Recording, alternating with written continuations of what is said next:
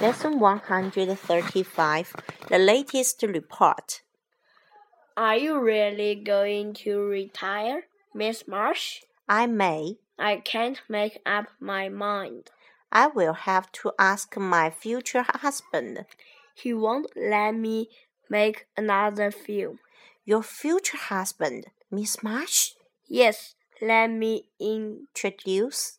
him to you. His name is Carlos. We are going to get Married. next week. Look, Liz. Here's another report about Karen Marsh. Listen, Karen Marsh, the latest. At her London hotel today, Miss Marsh told reporters she might retire. She said she couldn't make up her mind. She said she would have to ask her future husband.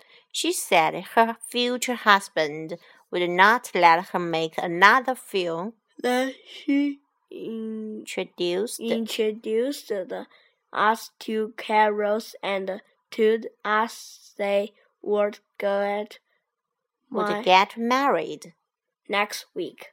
That's sensational news, isn't it, Kate? It's Certainly is. he'll be her sixth husband.